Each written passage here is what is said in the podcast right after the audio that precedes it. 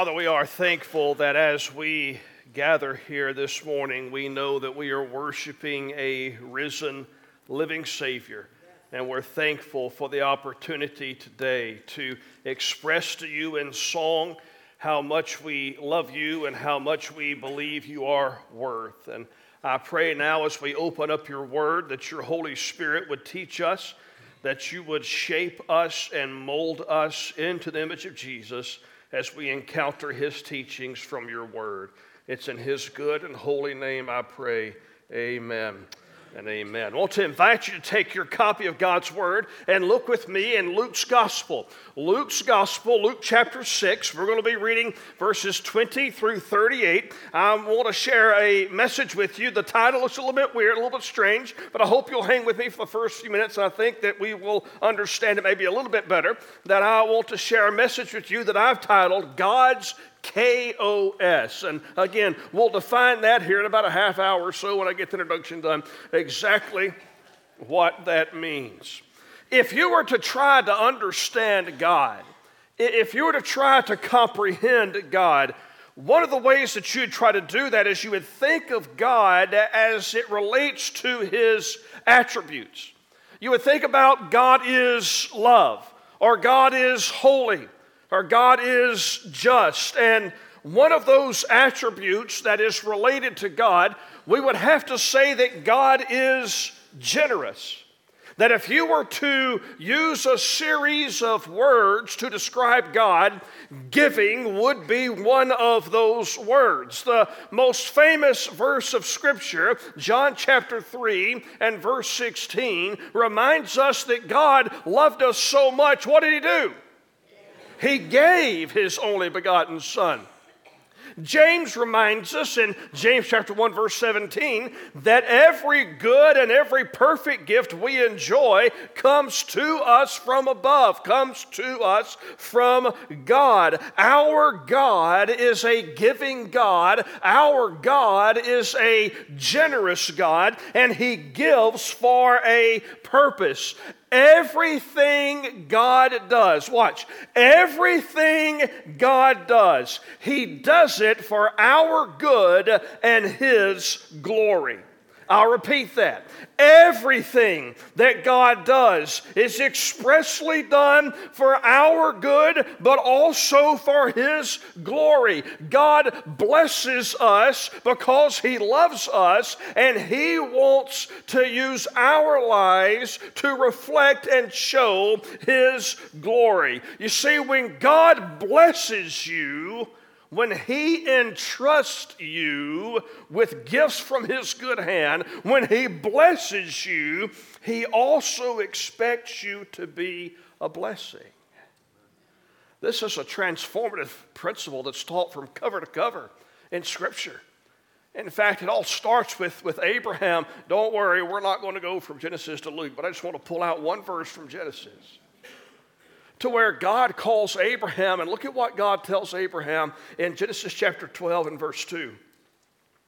He says, Abraham, I'm going to make you a great nation. Abraham, I'm going to bless you. I'm going to make your name great. I'm going to bless you so that you will be a blessing. Abraham, I'm going to bless you to do you good, but I'm also going to bless you to bring me glory. I'm going to bless you so you will be a blessing. You and I, who belong to Jesus, we have been entrusted with gifts from God. Our task now, with the rest of our lives, is to use those gifts for the glory of God. So, for the next few weeks, I want to share with you four messages dealing with this idea of entrusted, kind of a, a mini short series that I've titled Entrusted, where we can try to understand exactly what that means. What does it mean to receive the gifts from the good hand of God and to use those gifts for the glory of God. Now,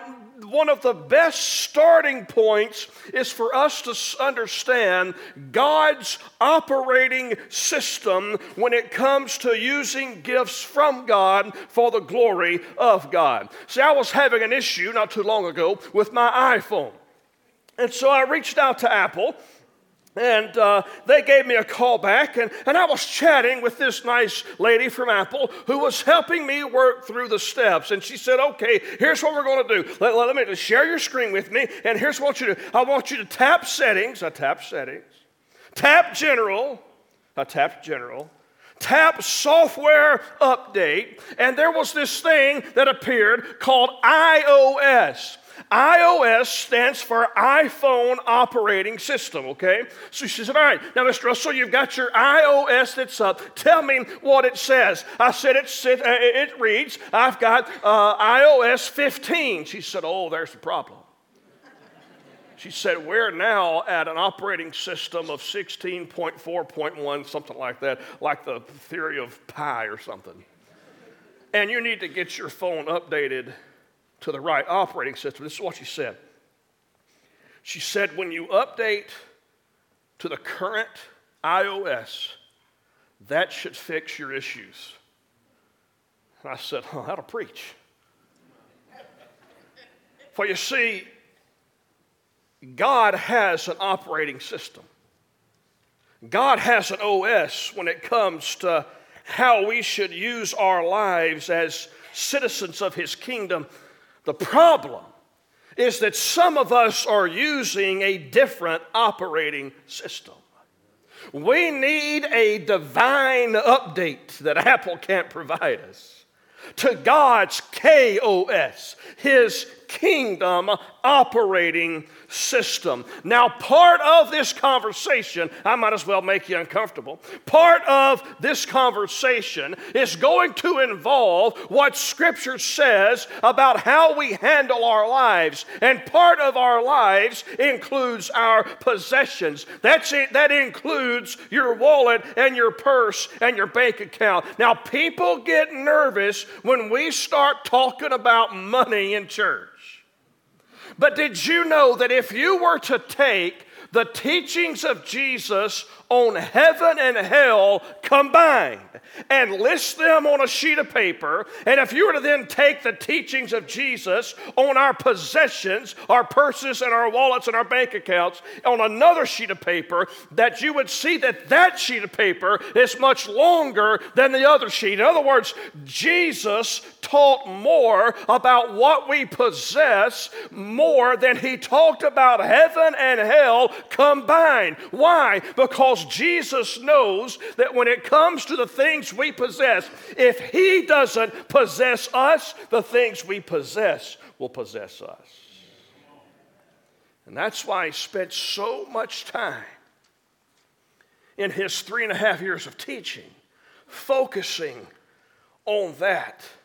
The text we're going to read is from a section of Luke's gospel that is called the Sermon on the Plain. It's going to sound familiar to you. It's going to sound like it's the Sermon on the Mount. It's similar, but it's a different sermon that Jesus preached. And right before this sermon, Jesus had just healed a bunch of people. So everyone's talking about Jesus. Everybody wants to be around Jesus. Jesus is tw- he's trending on Twitter. He's maxed out the number of friends he can have on Facebook, and he's picked up a few new followers on TikTok. He is as popular as it gets right now when he issues these words. And he takes this opportunity to tell people the kind of kingdom that he is building. And he starts by explaining God's kingdom operating system. Luke chapter 6, beginning in verse 20. And he lifted up his eyes and said, Blessed are you who are poor, for yours is the kingdom of God. Blessed are you who are hungry now, for you shall be satisfied. Blessed are you who weep now, for you shall laugh. Blessed are you when people hate you and when they exclude you and revile you and spurn your name as evil on account of the Son of Man. Rejoice in that day and leap for joy, for behold, your reward is great in heaven, for so their fathers did to the prophets. But woe to you who are rich for you have received your consolation. Woe to you who are full now, for you shall be hungry. Woe to you who laugh now, for you shall mourn and weep. Woe to you when all people speak well of you, for so their fathers did to the false prophets. But I say to you who hear, love your enemies. Do good to those who hate you. Bless those who curse you. Pray for those who abuse you. To the one who strikes you on the cheek, offer the other also. And from one who takes away your cloak, do not withhold your tunic either. Give to everyone who begs from you. And from one who takes away your goods, do not demand them back. And as you wish that others would do to you, do so to them. If you love those who love you, what benefit is that to you? For even sinners love those who love them. I've never had a problem liking people I like. and if you do good to those who do good to you, what benefit is that to you? For even sinners do the same. And if you lend to those from whom you expect to receive, what credit is that to you? Even sinners lend to sinners to get back the same amount. But love your enemies and do good and lend, expecting nothing in return, and your reward will be great and you will be sons of the Most High, for he is kind to the ungrateful and the evil. Be merciful, even as your Father is merciful. Judge not, and you will not be judged. Condemn not, you will not be condemned. Forgive, and you will be forgiven. Give, and it shall be given to you. Good measure, pressed down, shaken together, running over, will be put into your lap. For with a measure you use it, it will be measured back to you real quick, I want to share with you. It's not an exhaustive list. In fact, we're just picking up on three of the principles of God's kingdom operating system, of how we begin this process of using the blessings, the gifts of God to us for the glory of God to others. Principle number one is this Jesus teaches us here that there is a difference between prosperity and blessing. There's a difference between prosperity and blessing. The statement Jesus made back up in verse 20 Blessed are you who are poor, for yours is the kingdom of God. That statement shocked the ears of those who were listening to him. Jesus is saying those with nothing can belong to the kingdom of God. Those who possess nothing materially can have everything spiritually. Yes, Scripture Scripture teaches that in general, wisdom and blessing and wealth work together. The book of Proverbs is full of that kind of teaching. But Scripture also teaches that those who have nothing in this world can have everything in Jesus. You see, in God's economy, the primary blessing He gives us is not material, but it is spiritual. It's not stuff, it is Himself. And Jesus said that the poor are blessed because they're more likely to yearn for God. Because when you think that you have all you need outside of God, you're not likely to make room in your life for God. It is better to be materially bankrupt if that's what it takes to put you in a place where you seek God with all of your heart. Because when you're seeking God with all of your heart, that is what makes you spiritually rich. Blessing is what you find in God, not what you get from God. There's a difference between prosperity and blessing. Principle number two you're called to treat others the way that God has treated you. Now, Jesus issued the golden rule, if you caught that back up in chapter 31, one of the most, or verse 31, one of the most well known teachings of Jesus and just as Jesus' words in verse 20 would have shocked those who heard him teach, so would his words in verse 31. For you see, everything in our flesh wants to do to others what they have done to us. Am I right? If you don't agree with that, you lying. You need to repent of that this morning, right now. Everything in our flesh wants to do to others what they have done to us. But Jesus commands his followers to love other people as we love ourselves, regardless of how we've been treated. It's almost like I wish Jesus would have said somewhere to love your neighbor as yourself and made a great Bible verse.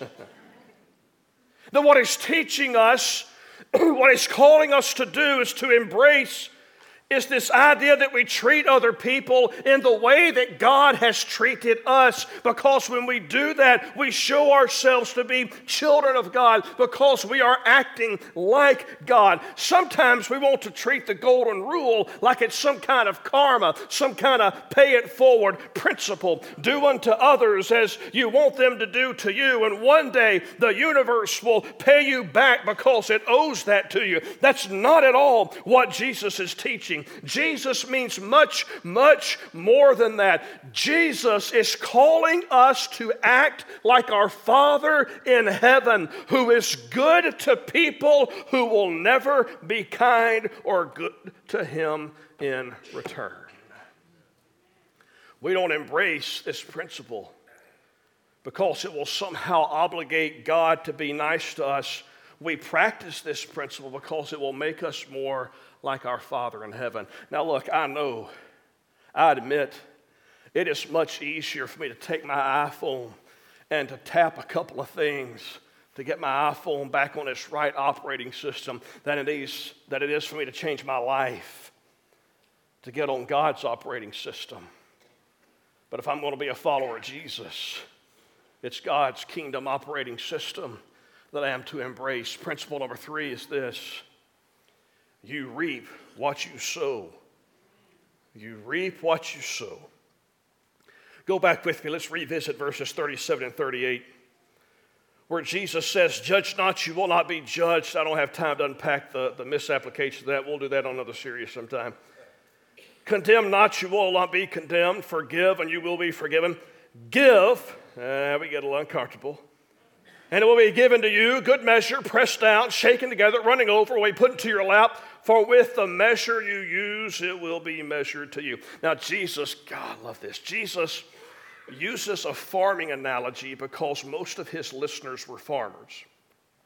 In that day, one of the ways that a harvester would get paid is that at the end of the week, he would get to take home a basket full of wheat. Now, during the week, what this farmer is doing is he's going out to the field, he's filling up his bucket with wheat, and he's carrying it back to where it needs to be. And he's doing that all day long. Well, this bucket, this basket, gets pretty heavy when it gets full of wheat. And so, what the farmers would do in Jesus' day is that they, just so it's light, they would fill this thing up about halfway, maybe two thirds of the way, because it was so heavy. And they would take it back, they would take where it needs to be, they'd go back to the field, take it out, back and forth, back and forth forth until payday. And what happened on payday is they got this basket because they got to take home, as part of their pay, a basket of wheat. So when it was time for that basket to come, they did what we do at buffets. I'm going to show you in a minute. They got that wheat and they put the wheat in and they pressed it down and they would step it down and they would shake it all about and they right foot in, right foot out, and, and they would get everything to where and they would go back and put more on it, put layers, and they would shake it down and step in it until that basket was so heavy and it was overflowing from the top, just like that, so they could take home all that they could in that day. That's why Jesus said, Give it will be given to you good measure, pressed down, shaken together, running over, will be in your lap. Let me give you another example. Y'all know what this? Every Baptist knows what this is. take home plant, uh, take home platter. There are two scenarios. Now I've seen some of you at our church fellowships. All right. When it's time to leave, they like, well, we got some extra, so y'all take home a plate. And some of y'all become masters. It's like you got your PhD in packing. And man, you put the food in there because they're not going to weigh it like the Chinese restaurant. They're not going to weigh it. You put your food in there and you pack it in and you put some over here and you put a little layer and you push it down. I've seen some of it. You push it down and you got that, then you think, man, there's, a, there's an inch of space right there. I go inch higher and you get this thing so full that when it's closed, it is bursting at the seams. I mean, it's bursting at the seams, full of things, full of food. Y'all bought a bag of chips lately?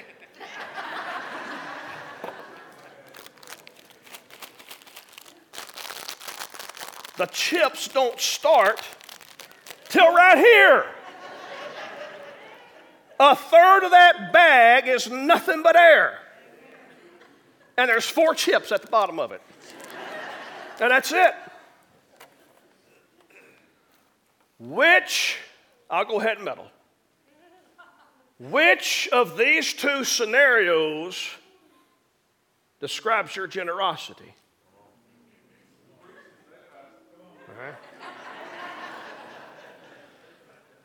Some of us will say, you know what? God wants a bag. What is the least amount I can put in the bag and it still be considered a bag? Can I put just a little in the bottom of it and it still be an offering? Can I still call it an offering to God? Or some people approach it by saying, you know what?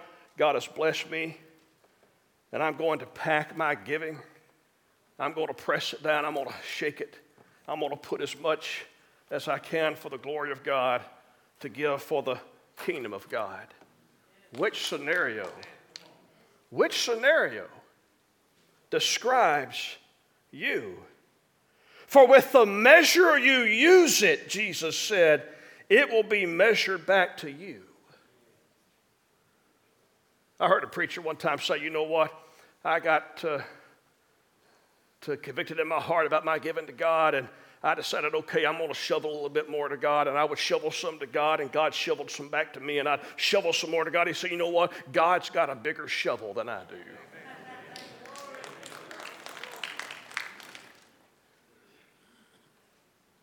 Paul put it this way 2 Corinthians chapter 9, verse 6 Whoever sows sparingly will also reap sparingly. Whoever sows bountifully will also reap bountifully. Related to receiving gifts from God and giving as a way to glorify God.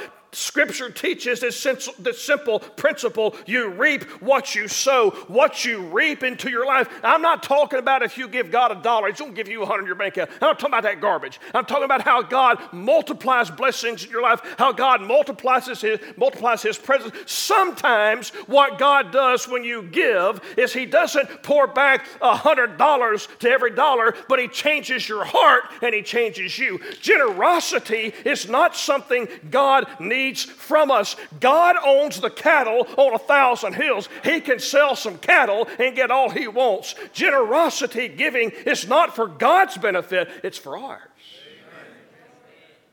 Because you are never more like God than when you give. Because God is a giving God. But God cannot reap what you don't sow. You remember when Jesus fed the 5,000 with the Hebrew Happy Meal? Remember that? five loaves of fish, or five bread and five loaves of fish. That's the buffet I was at Friday, to be honest with you, up in Mississippi. Five loaves of bread and two fish. John chapter 6 says that Jesus multiplied the bread and the fish as the disciples gave it away.